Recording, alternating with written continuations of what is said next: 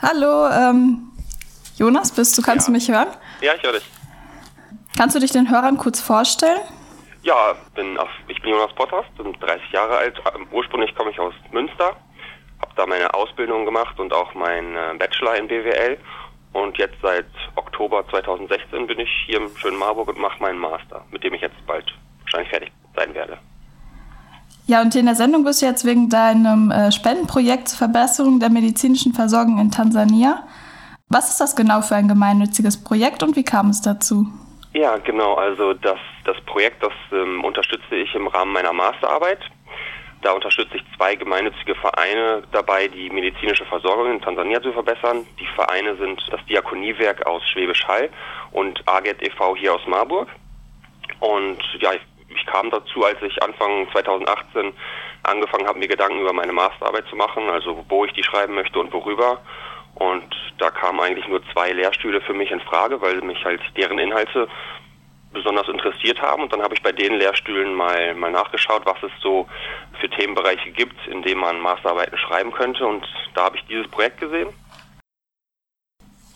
Also war das schon etwas, ein Projekt, das gelaufen ist und in dem du dich dann weiterhin engagiert hast? Oder war es ein Vorschlag für Leute, die sich dafür interessieren? Genau, also das Projekt, das lief schon.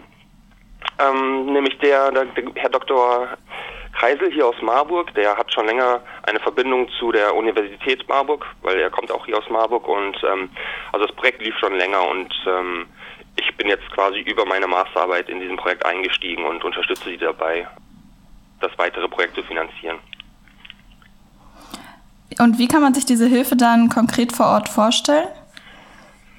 Also grundsätzlich konzentrieren wir uns da auf die Aus- und Weiterbildung von dem medizinischen Personal in Tansania.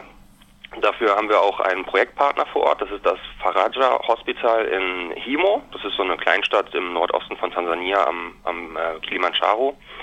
Und dieses Krankenhaus versorgt jährlich über 30.000 Patienten und die Anzahl steigt auch und da kann man schon einiges bewegen. Und diese Weiterbildung durch das Personal versuchen wir durch zwei zusammenhängende Teilbereiche zu erreichen. Einmal durch 3 Trainings in Tansania, durch unsere deutschen Ärzte und 3 Hospitationen von tansanischen Ärzten bei uns hier in Deutschland. Dabei folgen wir dem Train-the-Trainer-Prinzip quasi. Das heißt, dass wir unser Wissen an die medizinischen Mitarbeiter in Tansania weitergeben und die können dann anschließend selber das Erlernte mit Hilfe von Übungsmaterial an weitere Mitarbeiter weitergeben. Also durch quasi Hilfe zur Selbsthilfe. Damit können wir halt die Nachhaltigkeit von unserem Projekt erhöhen und auch die Reichweite. Und inhaltlich geht es in unseren Trainings vorrangig Verfahren zur regionalen Betäubung und von Vollnarkosen zu trainieren und Wissen zur Risikovermeidung zu vermitteln. Das heißt, speziell fokussieren wir uns auf das sogenannte ABCDE-Schema. Das ist so ein international anerkanntes Schema. Das hilft diesen medizinischen Mitarbeitern dann auch in komplexen Notfallsituationen die Übersicht zu behalten und lebensbedrohliche Zustände sofort zu erkennen und dann sofort die richtigen Maßnahmen fachgerecht einzusetzen. Das ist so quasi das kleine Einmaleins für Rettungskräfte. Und ergänzt wird das Ganze um ein Reanimationstraining, weil in diesem Schema wird unter anderem auch der Puls gemessen. Und wenn der nicht vorhanden ist, dann muss natürlich eine Reanimation vorgenommen werden beim Patienten. Kann man sich das so vorstellen wie bei der Führerscheinprüfung, wenn man dann diesen Erste-Hilfe-Kurs macht? Ganz genau, so ein bisschen ist das, ja. Sachen, also da geht es halt inhaltlich auch unter anderem um, ja, wie ist ein regelmäßiger Puls, eine regelmäßige Atemfrequenz, was macht man, wenn jemand einen Gegenstand verschluckt hat. Also ja, theoretisch Sachen, die hier in Deutschland sogar schon Kinder in Erste-Hilfe-Kursen lernen, in der Grundschule. Oder wir auch später nochmal für den Führerschein in einem Erste-Hilfe-Kurs. Und das können halt viel medizinisches Personal in Tansania, da ist dieses Wissen gar nicht vorhanden. Also ich habe mir das dann auch mal so ein bisschen auf der Seite durchgelesen und war auch ein bisschen schockiert darüber, muss ich sagen, weil welche Teile lernen Sie denn in Ihrer Ausbildung, wenn nicht diese grundlegenden Sachen? Ja, das ist schwierig. Also es ist ja grundsätzlich hängt das Bildungssystem in Tansania auch weit zurück. Das ist ja, wenn man zurückgeht, warum die Versorgung da so schlecht ist, da muss man ja ein bisschen sich auch auf die Frage konzentrieren, warum ist Tansania ein Entwicklungsland? Und um das zu beantworten, muss man ja schon in die Kolonialzeit zurückgehen. Aber also grundsätzlich versucht das Land natürlich auch die medizinische Versorgung von sich aus zu verbessern, aber sie hinken halt sehr weit den deutschen Standards hinterher. Und ein großes Hindernis ist da halt auch die beschränkten finanziellen Ressourcen, die sie zur Verfügung haben.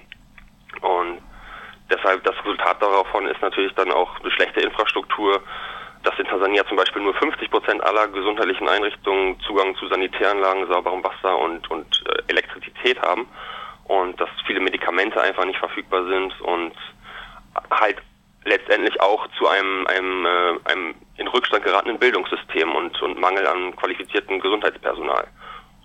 Und speziell für unser Projekt macht sich das halt bemerkbar, indem die Sicherheitsstandards im Bereich der Anästhesie halt auch auf einem sehr niedrigen Stand sind. Das heißt, dass die Mitarbeiter halt in den meisten Fällen eine Vollnarkose einer regionalen Betäubung vorziehen, weil sie einfach nicht das Wissen und die Materialien haben, um einfach nur Arme, Beine oder den Unterleib zu betäuben. Und wenn dann bei dieser Vollnarkose Probleme auftreten mit der Beatmung oder Kreislauffunktion, dann fehlt auch wieder die Ausbildung und die Ausstattung, um da angemessen zu reagieren. Und deshalb werden diese einfachsten medizinischen Grundlagen, wie ich ja gesagt hatte, die werden nicht beherrscht, die hier in Deutschland schon Kinder in der Grundschule lernen. Und die Folge ist dann auch einfach, dass durch diese Vollnarkosen halt unnötigerweise die Sterblichkeit der Patienten erhöht wird. Also sterben einfach Leute, weil das Wissen fehlt, wie man regional betäubt und wie man da Risiken vermeidet. Und vor Ort in Tansania gibt es einfach nicht diese Übungsmaterialien, die man benötigt für eine angemessene Ausbildung. Und es gibt natürlich auch nicht die qualifizierten Ärzte, die dann da das Personal ausbilden könnten. Ja, also es ist nicht vorhanden und kann auch da nicht finanziert werden. Und genau deshalb setzt da unser Projekt an, diese notwendigen Materialien und auch das Wissen halt bereitzustellen. Ja, und was sind jetzt deine Ziele mit diesem Projekt auf kurzer und auf langer Dauer? Du hast gesagt, das läuft schon einige Zeit, also was konntet ihr schon verwirklichen? Genau, also das läuft schon seit dem 10.12.2018, das Projekt, und wir konnten auch mittlerweile sogar schon 3.400 Euro einsammeln. Damit konnten wir jetzt die nächste Hospitation jetzt im Februar und März finanzieren. Oh, das ist schon mal sehr gut, da freuen wir uns auch. Und also meine persönlichen Ziele sind jetzt auf kurze Sicht erstmal, ich muss Anfang März meine Masterarbeit abgeben und bis dahin möchte ich natürlich jetzt diese Kampagne schon mal auswerten und schauen, welche theoretischen Handlungsempfehlungen aus der Literatur was gebracht haben und welche nicht. Und auf diese Weise halt so viele Erkenntnisse wie möglich gewinnen, die dann auch von anderen gemeinnützigen Vereinen bei ihren Projekten berücksichtigt werden können und die in ihrem Vorhaben weiterhelfen können. Weil ich habe schon gemerkt, dass viele empirische Befunde einfach nichts wert sind. Die habe ich jetzt angewandt, um zu zeigen, dass die nicht weiterhelfen. Ich habe mich jetzt schon tief in dieses Thema eingearbeitet, Crowdfunding und Fundraising, weil das halt Teil meiner Masterarbeit ist und ich da viel Zeit auch jetzt habe. Aber wenn ein gemeinnütziger Verein jetzt da nicht die Zeit so hat und dann einen Ratgeber kauft, der dann auf Statistiken basiert, die im Endeffekt einfach nichts bringen, dann hilft denen das ja nicht weiter. Und was ich halt schade finde bei diesen sozialen Missionen. Und deshalb will ich halt schauen, was bringt wirklich was bei so einer Fundraising-Kampagne und was nicht. Und das möchte ich natürlich in meiner Masterarbeit dann auch niederschreiben. Und langfristig möchte ich auch gerne nach meiner Masterarbeit das Projekt weiter betreuen. Zum einen, weil die meisten Teammitglieder von mir halt Ärzte sind und relativ wenig Zeit haben. Und zum anderen aber auch, weil es jetzt natürlich schon so ein bisschen mein Projekt geworden ist und ich das dann auch gerne zu Ende bringen möchte und den Verein halt auch dabei helfen möchte, dass sie halt letztlich ihr Ziel erreichen. Das hört sich interessant an. Jetzt kommen wir zur nächsten Frage. Also wie gehen unsere Zuhörer vor, wenn sie für deine Aktion spenden möchten? Ach so, ja. Also erstmal, das Projekt finden ist eigentlich ganz einfach. Da kann man entweder bei Google einfach eingeben betterplace und Diak. Oder noch einfacher, ihr wart ja so nett, auf eurer Facebook-Seite einen direkten Link zu unserem Projekt zu veröffentlichen. Da können die Leute dann einfach draufklicken. Das also sehen sie bei euch auf der Facebook-Seite von Radio Unerhört. Und dann das Spenden.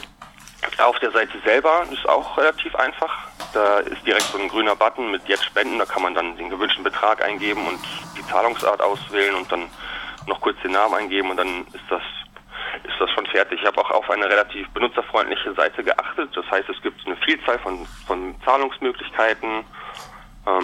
PayPal, Bankeinzug, Kreditkarte, also Überweisung gibt es auch. Alles mögliche, Online-Überweisung. Ja, ich habe auch was gespendet und ich war ganz froh, dass es Überweisung gibt, weil ich finde es immer gut, wenn man die Bankdaten nicht eingeben muss. Genau. Ich habe also so viele Zahlungsmöglichkeiten, wie nur möglich, habe ich eigentlich auch so. Ich habe auch schon gesehen, dass du gespendet hast. Vielen Dank. Ich wollte es jetzt nicht von mir aus sagen, weil ich gesehen habe, dass du eigentlich anonym gespendet hast, aber vielen Dank dafür auf jeden Fall. Genau, und das Gute ist auch, dass man sich nicht auf der Plattform anmelden muss, um zu spenden. Man kann quasi direkt als Gast spenden und man kann auch selber auswählen, ob man seinen Namen angeben möchte oder anonym spenden möchte. Und man erhält auch automatisch eine Spendenbescheinigung, die man dann am Ende des Jahres für seine Steuererklärung dann verwenden kann. Ja, also einerseits bei Facebook, auf unserer Facebook-Seite, Radio Unerhört Marburg, da findet das auch, Verbesserung der medizinischen Versorgung in Tansania, oder auch, was ich auch ausprobiert habe, ist auf www.betterplace.org gehen und dann auch wieder, das heißt, die Überschrift des Hashtag DiakGoesTansania, Verbesserung der medizinischen Versorgung in Tansania. Da müsst ihr dann ein bisschen runter scrollen und dann findet ihr das auch. Jetzt noch zur letzten Frage. Auf welche Dauer ist deine Spendenaktion angelegt? Von wann bis wann kann man spenden? Das Gute eigentlich so lange, wie man möchte. Also wir sind ja am 10.12.2018 gestartet. Ursprünglich sollte ich eine Crowdfunding-Kampagne durchführen, die Dauer haben in der Regel so eine Laufzeit von 30 bis 60 Tagen. Aber da wir halt ein relativ hohes Kapitalziel haben für so kleine Vereine, wie wir sind, und das schwierig ist, in so kurzer Zeit einzusammeln, und da wir wenig Personal zur Verfügung haben, also ich quasi diese Kampagne alleine betreue und ein Teil unseres Projektes erst noch bis Oktober 2020 läuft, da soll nämlich das letzte Training von uns stattfinden. Und deshalb habe ich mich dazu entschieden, so eine Fundraising-Kampagne ohne feste Laufzeit zu starten. Das heißt, das Projekt läuft generell so lange, bis wir das selbst beenden, was wir halt vorhaben, sobald wir unser Ziel erreicht haben. Das heißt, die Leute können so lange spenden eigentlich, bis das Ziel erreicht würde.